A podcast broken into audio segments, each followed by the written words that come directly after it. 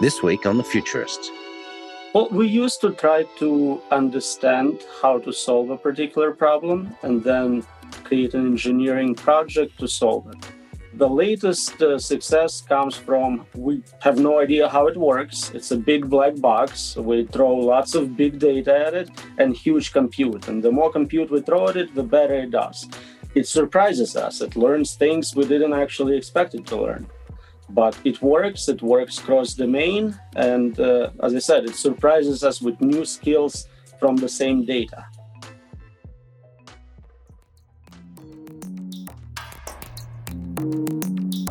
Welcome back to The Futurist, featuring myself, Brett King, and Robert Tercek. We're both futurists, but we like to interview the thought leaders, the thinkers, the sci fi authors, the engineers, the practitioners, the super forecasters that are actually building the world of the future. You know, one of the topics that comes up all the time when we're talking about the future is that some people are afraid of the future. The future can be scary, it can be a place that, that seems like a threat uh, to folks. And and candidly, news media doesn't help. Hollywood doesn't help. The stories that we tell ourselves in mass media usually frame the future as something that's vaguely scary or specifically very scary, uh, kind of a dystopian notion. And one of the mythologies that's been promoted a lot in the press and in popular media is this idea of artificial intelligence as a threat, artificial intelligence running amok, uh, artificial intelligence stealing our jobs, and so forth. We've heard that again and again and again. The T1000, yes. Yeah, that's right. All the way back to 2001, uh, Space Odyssey. But but it's a theme that keeps coming up. There are dozens of books. If you look on on Amazon, you'll see dozens of books about you know the the war against the robots, or the robots are going to steal your job, and so forth. And um, while there's some validity to being concerned about that, I think we tend to lose sight of the fact that artificial intelligence can be an incredibly powerful tool if it's managed properly. So, for today, continuing in our ongoing theme of practical futurism, I thought it'd be helpful to bring in someone who's actually focused on this very subject. Roman Yampolskiy is a professor of computer science at the University of Louisville in Kentucky. But that's not all. He's the author of a number of books, uh, a number of books focused on artificial intelligence and AI safety and security, and the topic of superintelligence. And these are some of the things I definitely want to get into. So, welcome to the show, Roman. It's great to have you here. Thank you for joining us. Thank you so much for inviting me. Now, today, Fantastic. one of the things we'd love to get from you is uh, perspectives on where do things stand now. If you can just tell us about the state of the art in machine learning or machine intelligence. So it's not static, it's changing very quickly. In fact, in the last month, probably about five or six papers came out, each one establishing new state of the art. Just this week, there was a paper claiming to produce a somewhat general artificial intelligence capable of hundreds of different uh, skills uh, game playing, robot manipulation. Uh, so I don't know what the state of the art is. We either about to get into artificial general intelligence, so nothing will happen again for a couple of years. You know that that's a topic that comes up every few years. Um, they say that often AI is is a is a subject that kind of has a permanent sunrise because topics arise, but they never quite come to fruition. What's your personal take on AGI? Do you think that's around the corner? Some people say it will never happen. What's the probability of AGI happening in the next 10 years? Well, never is definitely an insane take on it. Maybe 10 to 20 years is reasonable. Uh, more and more people are saying five to seven. That seems uh, very, very optimistic or pessimistic, depending on how you perceive it. Uh, but uh, if the rate of acceleration we've seen in the last month continues, then maybe, because mm. prediction markets are saying now it's 2036. It was about 2045 a month ago. Right. So we shaved like seven years in a month.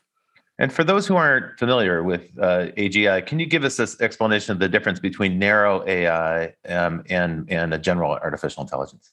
Sure. So we used to try to make AI for a specific purpose. You had a spell checker, you had a chess playing program, you knew exactly what it's doing. It was good at one thing, maybe very good, but it had no other capabilities, and you couldn't reuse that code for anything else.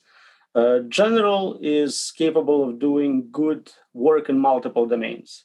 So just like a human being can drive a car and play chess and thousands of other things. Uh, generally, I would also be able of uh, doing many things and learning new skills in multiple domains. And and would a general AI be something more like a human personality? Is that an aspect of it, or is that a different dimension altogether? Well, if by personality you mean uh, certain errors and bugs it makes while performing its work, yes, they would have definite personalities. A great question. Let me let me uh, let me um, just ask you about um, you know that that transition you talked about. So that you know we have the expert systems, uh, you know, like the IBM um, Deep Blue uh, challenging Kasparov, uh, uh, um, Garry Kasparov in chess and so forth. But we've made enormous progress in recent times using machine learning. So what was the breakthrough? From an artificial intelligence perspective that took us from those very heavily code based expert system type strategies to now machines that actually can take in information and learn you know backward propagation and all of those those capabilities. What what was the turning point there? Well we used to try to understand how to solve a particular problem and then create an engineering project to solve it. So an expert system we would find a human expert in a specific domain. There would be knowledge extraction process through interviews or something like that, and we would try to encode that into a machine. Very uh, time intensive, very difficult process. Uh, the latest uh, success comes from we have no idea how it works. It's a big black box. We throw lots of big data at it and huge compute. And the more compute we throw at it, the better it does. It surprises us. It learns things we didn't actually expect it to learn but it works it works cross domain and uh, as i said it surprises us with new skills from the same data. Let's talk uh, about that black box notion because inside the black box uh, is the unknown. We're not quite sure how these systems actually arrive at their conclusions. What are some of the reasons we should be concerned about the black box? What are the fears there so I have a few papers published this year and last year about impossibility results uh, in AI safety and AI. And those include uh, unpredictability. We don't know what the system is going to do. We may have some idea about general direction it will take, but not specifics of decisions. Uh, unexplainability. We have no idea how those decisions were made, and the system is unable to explain it to us. Either the explanation is so complex we would never get it, or it's a simplification, not very honest uh, kind of what we tell kids when they ask uncomfortable questions. Mm. And how do we govern for that? Sorry, how do we how do we evaluate the um, the system if we know that it's making uh, you know let's say uh, decisions based on something we can't comprehend uh, that's unknown to us, um, but yet we start to see outcomes that demonstrates some sort of bias or maybe maybe an undesirable outcome. And there's plenty of examples of algorithmic bias already at work, leave alone artificial intelligence. Uh, so this is a known risk. How do we govern for that? How do we detect it, and then how do we correct for it? So if you immediately detect problems, that's easy. The mm-hmm. difficult problem is if it works beautifully, you see no problems, and then you deploy it, and then it surprises you a month later. That's the difficult one. And we don't know how to do it. We have the same problem with humans, right? We do lie detectors, right. we do background checks, we do religion, morality, and then they betray you anyway. So it's the same neural network, just faster with more data. So this is actually quite interesting. You know, um, if you go if you look back at AI theory, we get back to Rosenblatt and the perceptrons and the effort to try and create see, these neural circuits that mimic um, human the human brain function. Um, and so there's obviously been work in terms of neural chipsets and other things like that. But um, you know, are, are we at a point now where we recognize that the trajectory for machine learning, AGI, and AI in general is diverging from that human model of uh, you know uh, sort of the the neural network uh, piece, or are we still trying to essentially build machines that replicate the way humans think? I think we learn a lot from neuroscience, and we borrow everything they discover, and it seems to improve uh, performance of those systems and uh, similarities are very strong, in, including in terms of errors and biases we observe. So not only do they perform as well or better, but they also fail in sort of predictable human ways a lot of times. Uh, and so, um, you know, we are seeing, uh, you know, do, do you think that AI chipsets are going to have to support that sort of, um, you know, that sort of the software based perceptron approach, or uh, is it just about, as you said, compute power? Well, there is advantage to ha- uh, having neuromorphic chips which can learn and adapt as a native neural network, but it seems even without them, we're getting excellent performance on many domains. Excellent. Tell us about your work on safety and security for artificial intelligence. This is a big area of focus for you. Tell us the things that you're concerned about and the methods you're using to explore that, learn about it, and maybe govern security in this space. Right. So almost everyone in AI works on developing more capable systems, either in a specific domain or in general. Very few people, as a percentage of uh, total number of researchers, uh, try to understand what problems might we encounter with those systems, especially as they become more and more capable. Uh, things I mentioned in terms of our desirable tools for controlling those systems would be being able to predict what they do, explain what they do, verify their software, verify overall architecture, goal systems. And for all those, there are already well known established problems. Some are just impossible to accomplish, others we don't know how to do yet. Maybe we'll discover how to do them in theory at least, maybe not in principle.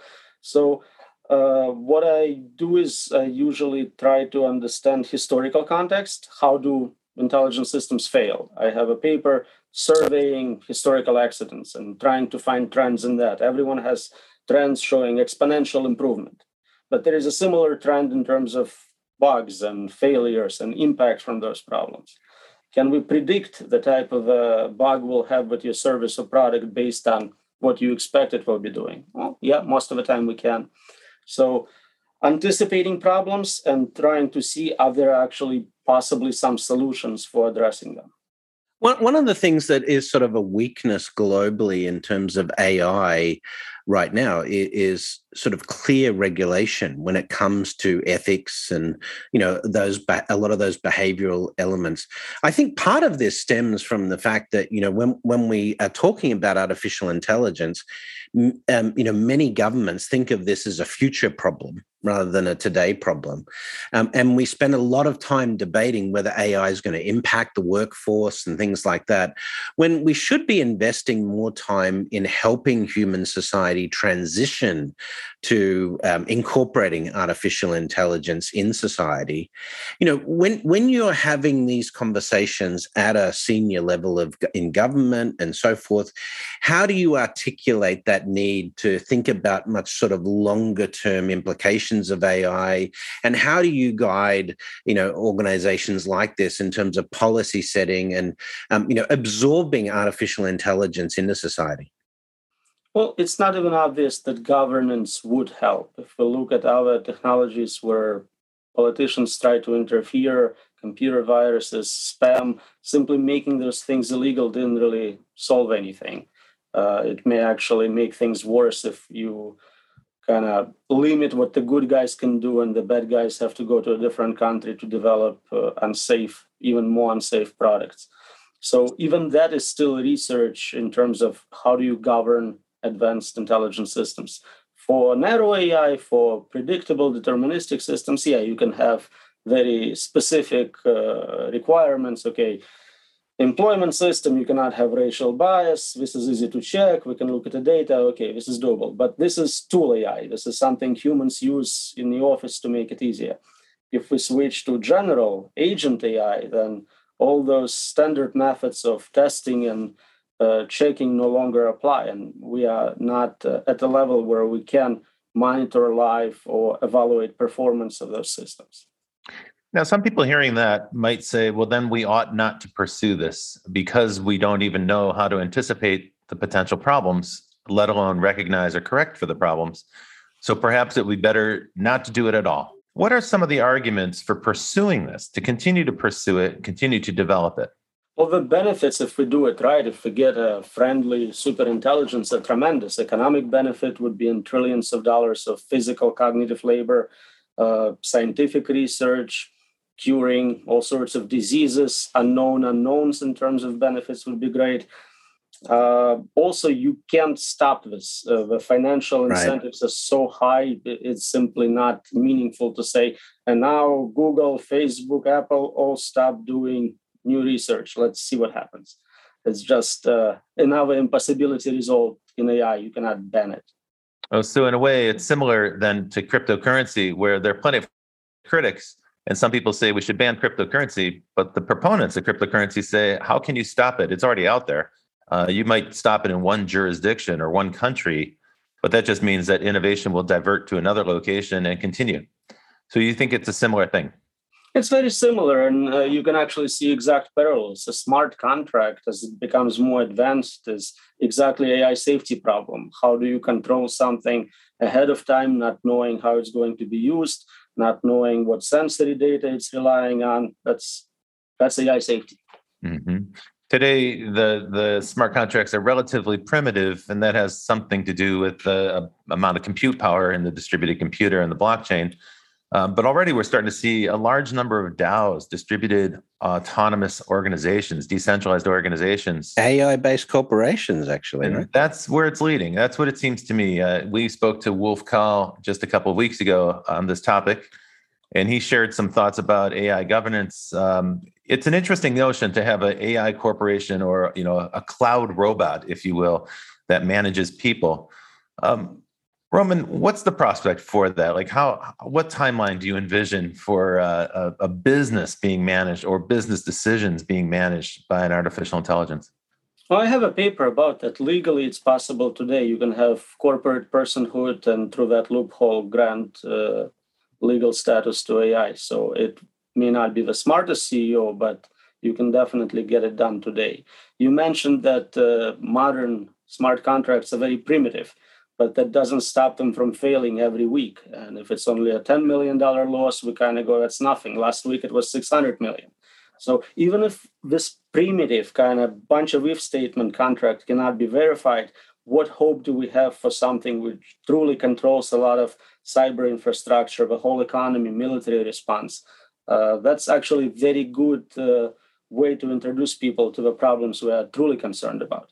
You just brought up a whole range of other possible scenarios, uh, you know, including the idea of robotic warfare. We're we're kind of on the brink of that right now. We're seeing that happen right now in the conflict in Ukraine, where there are uh, robotic systems or semi-autonomous systems being deployed. And this is where it starts to get very scary for people because we wonder, well, wait, if we start to go with full-on autonomous uh, military systems, what happens if those get out of control? Is that the kind of problem that you're concerned with? Are you focused on that at all? It is another difficult uh, challenge, specifically malevolent by design intelligence, where you have, in addition to all the standard problems, bugs, uh, misaligned systems, you have malicious payload. The system is designed to kill people by, by definition. So it's problematic, but it's, uh, I think, not as big of a challenge as uh, unexpected surprise failures in systems which actually impact billions of people uh, in terms of just daily life, electrical grid, airline industry. So that would be even more impactful than a crazy drone just starting firing in the wrong direction. Maybe people are unaware how broadly distributed this technology already is. Uh, I mentioned the electrical grid and other infrastructure, and of course, the AI in, in financial transactions and in, in banking. Uh, can you give us a sort of state of the art overview? Where are uh, where is artificial intelligence deployed today in the economy? You would think we would never be crazy enough to surrender control to machines, but we did it before we became even human level intelligent. Most stock market trades are done by bots, something like 85, exactly. 90% probably at least. Uh, almost everything is uh, automated to the point where you cannot manually take over.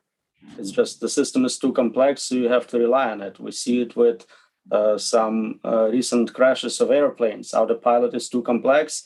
No one fully exercised or understood all the code behind it. So the pilots have to kind of either trust it completely or try to fight control out of the hands of the autopilot. And we've seen accidents happen. So pretty much every industry today has a significant amount of software making decisions.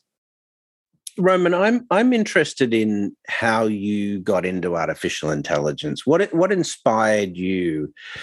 to um, you know invest your time and and um, you know become an expert in this field because obviously you know you, you are one of the top guys in the space i was uh, very passionate about improving the world i saw a lot of benefit from this technology. If we can get help again with scientific research with engineering i was not thinking about uh, side effects at the time. So i was very optimistic. I looked over my uh, statement uh, applying to phd programs and i was like that's so cute. Look at that guy. It's cool. When, when do you when what's in your memory what's your first awareness of artificial intelligence or your first interaction with ai video games uh, since I was yeah. a very young child. That's that was a big part of my life, and I was initially interested in designing games, creating more interesting AI characters for them. Well, I think right now we should probably take a break. You're listening to The Futurists with Brett King and me, Robert Tercek. And our guest today is Dr. Roman Yampolskiy. Dr. Yampolskiy is an expert in artificial intelligence. And just after this break, we're going to get into the big topic of superintelligence. Welcome to Breaking Banks, the number one global fintech radio show and podcast. I'm Brett King. And I'm Jason Henrichs. Every week since 2013, we explore the personalities, startups, innovators, and industry players driving disruption in financial services. From incumbents to unicorns, and from cutting edge technology to the people using it to help create a more innovative, inclusive, and healthy financial future. I'm JP Nicols, and this is Breaking Banks.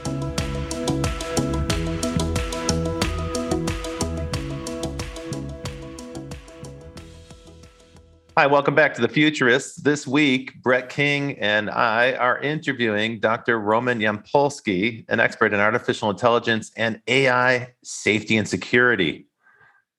Now, one of the things that you've focused on is this thing called the AI control problem.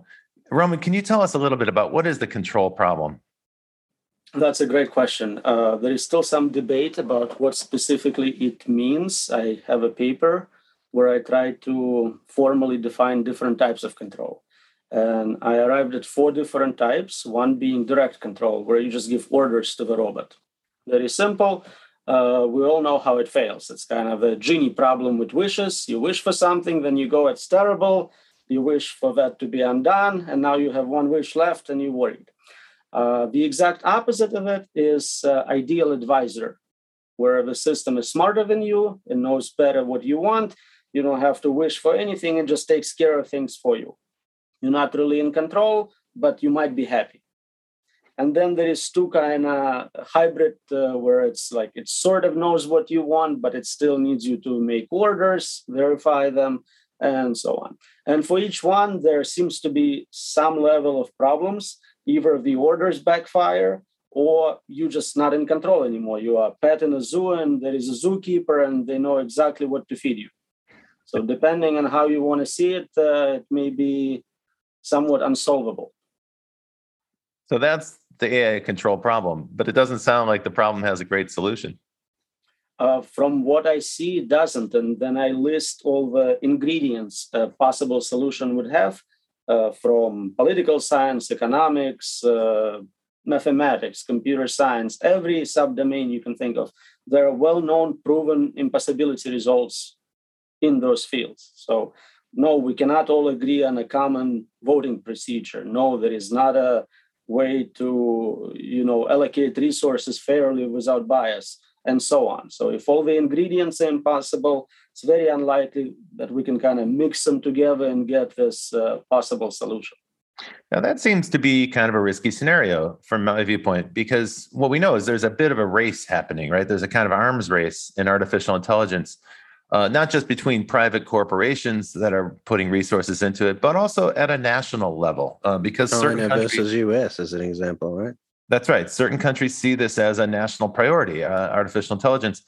And so when you have an arms race going on, most people are focused on making advances, um, finding new things, you know, pushing innovation forward. And I think if you're a voice saying, well, hang on, slow down, we should double check, let's put some control measures in place you might find that you're a voice in the wilderness and not many people are listening to you. Do you have that experience, or do you find that people are actually receptive to these questions about control of AI and safety? Well, there's sort of two camps, right? Those who are already convinced and they would love to see progress put on some sort of standby moratorium, let us see what's going on, figure it out. And those who don't know any problems with the technology they develop, so they're trying to get there first as fast as they can. There is also interesting variant and where people agree that there are problems but still try to get there as fast as they can and that one i just cannot crack that's beyond my human intelligence you know, when we look at China, they've had significant uh, progress because they've got such large data pools to call upon in respect to human behavior for machine learning and, and things like that. Um, we're seeing them make significant progress in autonomous transportation and uh, uh, and so forth. Um, you know, what sort of advantage does China have in respect to their ability to seed machine learning capabilities and the fact that, from a societal perspective, they seem much more um, interested in infusing artificial intelligence at a society level? How do you think that will play out in term, terms of China's economics over the next 20 or 30 years? So they have an advantage, I think, in terms of less regulation and being more willing to experiment on people. So they'll deploy and get data without concern for privacy. Uh, it's definitely an advantage when you need more data. Uh, I don't think they are at the forefront in terms of innovative algorithms. They are very good at taking existing approach and scaling it, deploying it, and obviously you can see from their economy they are doing really well in all of those uh, approaches. But I don't think they are the first uh, in terms of deploying completely novel methods. Uh, you know, and you're going to get obviously Chinese AIs that have been trained in China, and you're going to get uh, you know US based AIs from the tech giants here and so forth. Um, you know, uh, where where do you um, get the problems in terms of trying to take those models offshore, or do you think that um, this is sort of going to disappear with global data models feeding this, or, or do you get the are you going to get regional and, and national flavors of AI that only tend to work, uh, you know, in those in those geographies? Well, if you train on local data, you're going to get local bias and local preferences and local common sense, right? So, what is considered very standard in one country may be offensive or criminal in another, and uh, we'll definitely see it initially. Again, all of it until we get to general beyond human level performance with tools. After that, I don't think borders will make much of a difference for that. You know, on a related note, there's a concern when you look at this from outside of countries like China and the United States that are at the forefront of developing artificial intelligence. When you look at this from the perspective of the global south, there's a concern about a kind of data colonialism where data assets are being accumulated by countries in the global north and those are those those data assets are used to train artificial intelligence that is then unleashed on the countries in the south and that's a form of artificial intelligence imperialism, if you will. Do you see that as a possibility? Is that another kind of risk that we should be concerned with, this kind of data colonialism and AI imperialism? There is a lot of what I would say current problems uh, algorithmic bias, technological unemployment, everything you just mentioned. There are great people working on it. I am not one of them. Mm-hmm. Uh, my work is mostly about future systems and human level and beyond uh, not because those problems are not important, but because the impact from them is uh, limited. Maybe economic hardship, maybe something else, but each one of them is very unlikely to exterminate all of humanity. Whereas uh, with superintelligence, uh, it's a possibility. Existential risk is something I'm very concerned about. So that's what I concentrate on. Well, then, since you bring up the topic, tell us what is superintelligence? Give us a definition there. So it's a system projected to be better than any human in any domain or humanity as a collective. So it would be a better chess player, better driver, better artist. Essentially, it would dominate uh, in terms of its intelligence in all domains we're interested in and beyond that. Okay, so we've seen over the course of the past 20 years um, uh, machine intelligence systems or machine learning systems that could surpass humans in one dimension, in one domain one after another. Um, but what you're now proposing is that that we might end up with an AI relatively soon, it sounds like, that can surpass human capacity in every domain. Is that what you're talking about when you say superintelligence? Right, exactly. And specifically the domains of concern are science and engineering. It would be better at designing next generation of intelligent systems. So, so is that is is that going to be you know do we do that on an aggregation basis taking like for example you know what Tesla's doing with full self driving and you know what what um, Boeing is doing with uh, you know or or these uh, you know pilotless drones are doing with you know for flying cars and and um, GPT three with natural language processing. Do we sort of take all of these individual competencies and aggregate it up, or do you work on a super intelligence as a, a as a unique approach to AI singularly? I think aggregation doesn't work. It's very hard to add chess playing knowledge to car driving knowledge. So it's a single system trained to be generally competent. And we see it with the latest large models. They are pre trained on a lot of different data. And then, with a few examples, master new domains. So I think that's the approach. And I, I think that's what we see humans are capable of doing as well. We don't just glue another human so you can play chess now. We kind of train right, right. the same guy to, to do that. So who who who's working on on the super intelligent frameworks? Well, they you know, obviously yourself, but I, I, don't work on it. I'm trying to slow it down. Uh, obviously, not every company would call it that, but uh, in terms of what they actually do, DeepMind is definitely working on solving intelligence. Google company, uh, OpenAI is another very big player, and everyone else is kind of trying to get into that space, but maybe a few steps behind. What are some of the physical uh, infrastructure requirements for superintelligence? Because we know that even with the, the large learning models like GPT-3, that there's a tremendous computational cost that you need a lot of infrastructure just to run a that's a relatively domain specific um, model. But now we're talking about superintelligence so i would imagine that you need a much bigger infrastructure to support it. Talk a little bit about the processing power the compute power the energy consumption uh, right. So there are estimates based on uh, estimated capacity of human brain. If we can get same level of computation, we expect same level of performance and actually somewhat more efficient because biological neurons are slow. So if we can get to that level, and that's what a lot of predictions uh, from Ray Kurzweil are based on. When will we get to human brain emulation capability, emulation for 8 billion brains. And that tells you, okay, 2023 is when we'll have enough compute to do it. It's also uh, possible that we'll find more efficient ways to train the same model. And there is some indication that that's happening. So, more efficient in terms of just compute, in terms of electricity necessary. So, it may actually be a much more reasonable process. Also, what really makes a difference is the difference between training it and deploying it it may be expensive to train it. It may cost a trillion dollars, but then it's almost free to deploy it. And you quickly recoup all that cost from actually using that super intelligent system.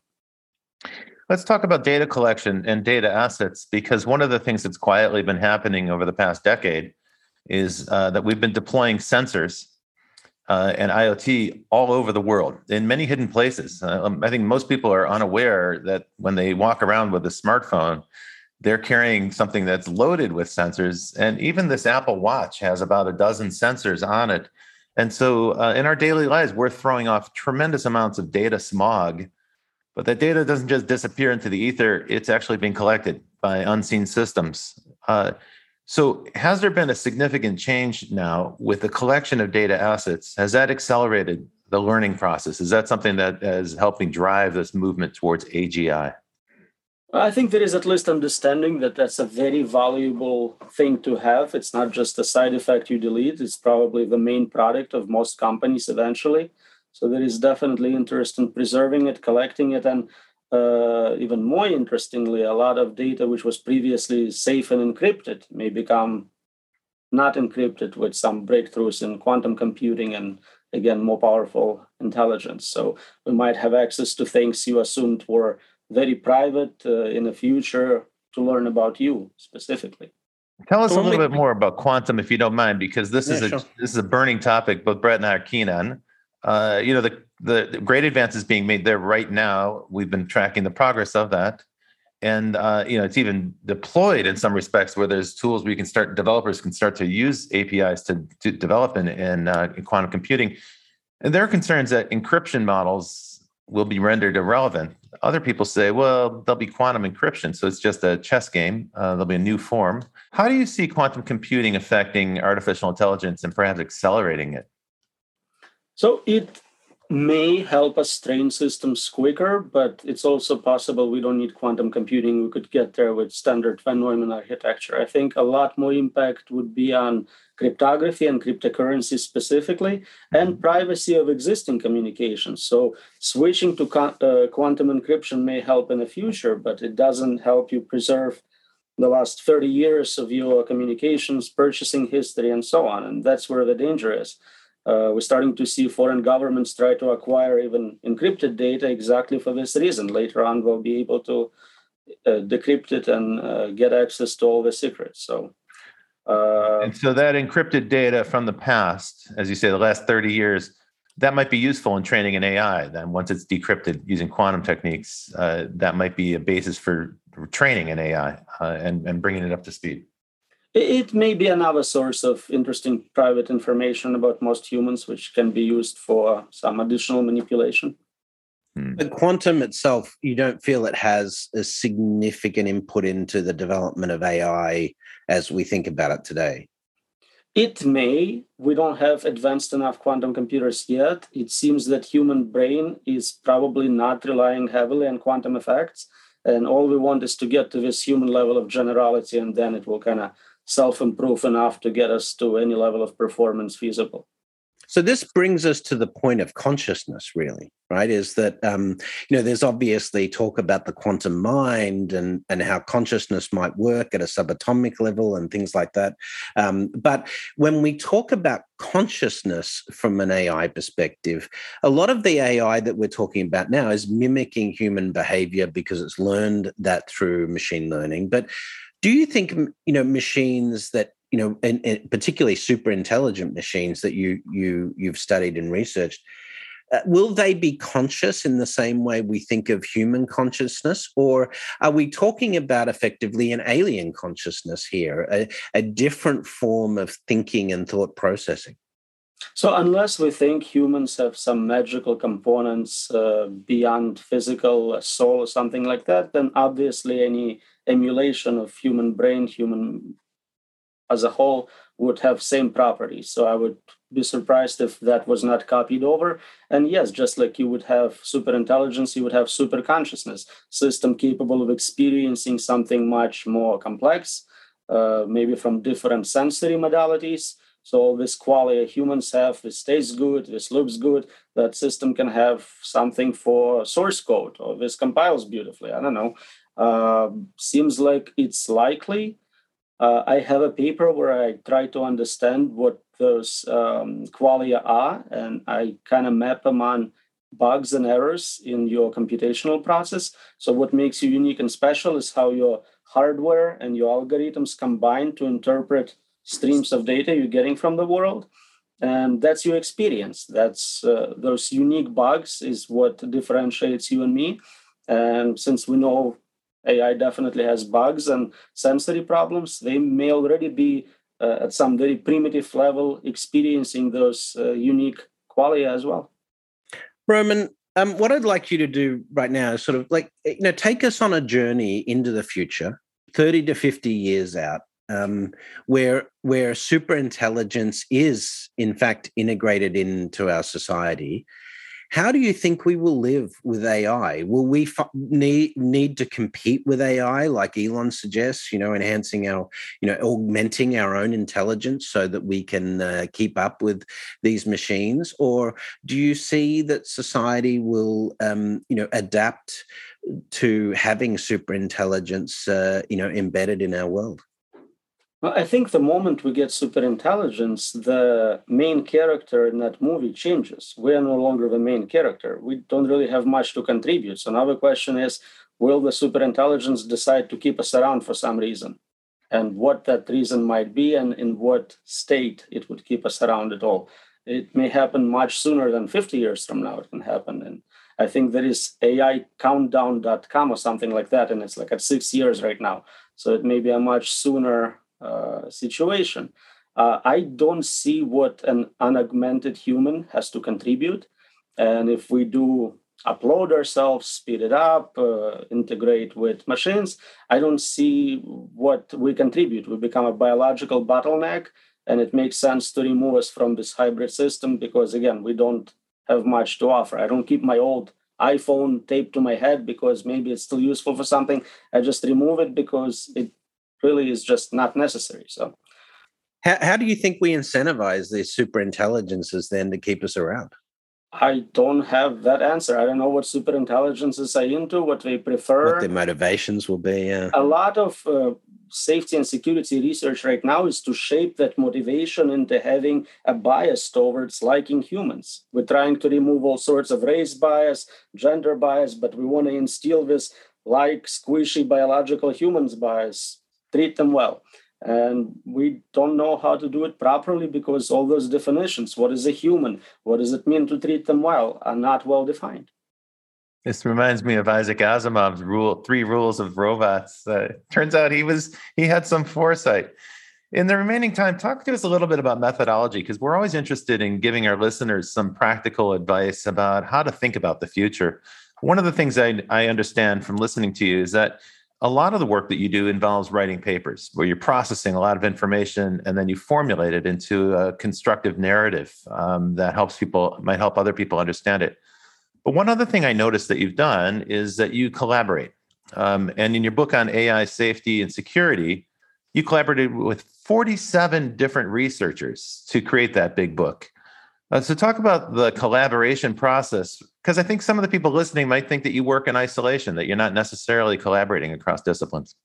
No, it's definitely a team effort. A single person can never accomplish much uh, in science, uh, at least in terms of deploying ideas.